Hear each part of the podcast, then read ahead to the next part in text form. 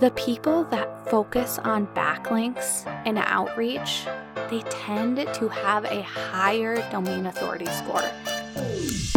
Welcome back to Duo On Air. I'm Abby. And I'm Courtney. And we're the X agency turned entrepreneurial team that puts the Duo in Duo Collective. Our boutique organic marketing agency specializes in SEO, social media strategy, and branding. We're an everyday pair of business besties slash marketing experts obsessed with helping our community learn more about what it takes to run a business. Which is why on Duo On Air, we're not holding anything back. We're giving you all the info we know about how to grow your business organically so you can be the confident CEO you were made to be. And how to navigate life as a small business owner. Whether it's on your own or with your best friend by your side. So grab your coffee or your mimosa, we don't judge, and settle in for a quick value packed episode of Marketing Tips. Welcome back to the Duo On Air podcast. This is episode number 73, and this episode is going to be kind of hard for me. I'm not going to lie. Choosing one thing, oh my goodness. So I had to think really long and hard about this one, and I'm feeling pretty good about the answer. So, what is the one thing that I would do to improve your SEO this year if I were you? So, this answer does come with a little caveat because if you don't have an optimized website, that's first. You can't do anything to organically grow your website if it's not first optimized. So, whether you're DIYing this yourself, whether you're hiring someone to optimize it for you, if you're leaning on your new web designer or copywriter to help with this, and if you've already done that, you're feeling pretty good about it, here is what I would choose to focus on backlinks. I know you're probably rolling your eyes at me because I've talked about this a billion times. But I personally believe that backlinks have a huge impact on your domain authority. We talked about this in episode 69 specifically on what domain authority is. And here's a little reminder if you haven't tuned into that episode yet. Domain authority is a search engine ranking score that was developed by Moz, and it predicts how likely your website is to rank on a search engine result page or an SERP. The higher the better, obviously, when it comes to your domain authority number, and this dictates how authoritative you are on the topic and industry you serve. So, if you can imagine, if Google has you along with 10 other companies in mind for a specific keyword. It is going to defer to that domain authority, usually, to determine the ranking order of how these websites are positioned on a search engine page. So, one of the best ways, and I have seen this through my clients, through watching other people in the industry, just through being a nerd about all of this SEO stuff, anyways. The people that focus on backlinks and outreach they tend to have a higher domain authority score, and it tends to increase at a faster rate than just creating blogs. So, if you scroll all the way back to episode 21, it was posted back in June uh, 2022, the 13th, I believe. I walk through three easy ways to get backlinks for your business. So, absolutely tune into that episode. And we also have a challenge that I'm going to tell you a little bit more about at the end. But that episode is super great to help you understand how exactly to get backlinks. But today, I kind of want to focus on something else. I want to focus on why.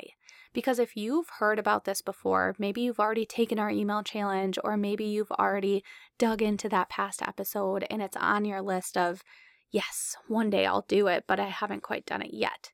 So, I'm going to give you four reasons why I really, really love teaching people the importance of backlinks and why you should really add that and push it up to the top of your to do list.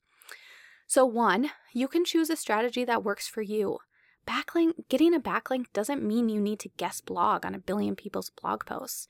If you don't like blogging, then be a guest on people's podcasts because those are often supplemented with show notes, which get you a backlink on their website just for being a guest. That means you get a backlink just for talking to someone for an hour. Pretty great, huh?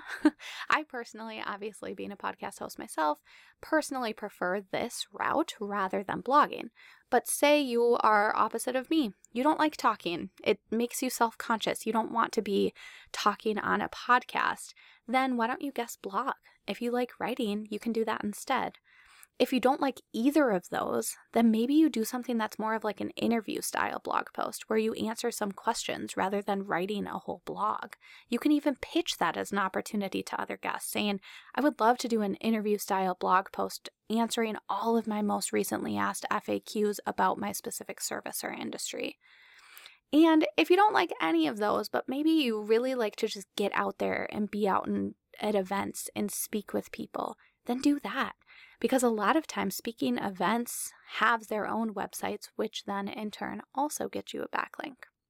So there's so much variety in the space that you can work on whatever way you want to work. And there is no wrong answer. There it doesn't mean that you have to do all of them. If you never guest blog and you only guest podcast or vice versa, that's great. Do whatever you want to do. The second reason is that it allows you to collaborate with other humans, like real life humans. As a digital service provider, it can be so easy to keep your head down and just do the work. Sometimes I only talk to my clients and I'm not actually talking with anyone else.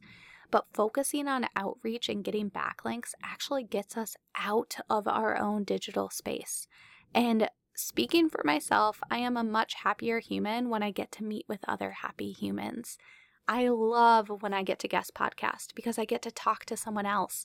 I get to share my expertise. We get to just be humans and talk to each other and laugh about what's working and what's not working. And it's just so natural and it's such a great way to get out of the screen. So, that is one of my absolute favorite ways of doing reasons why I want to do backlink outreach.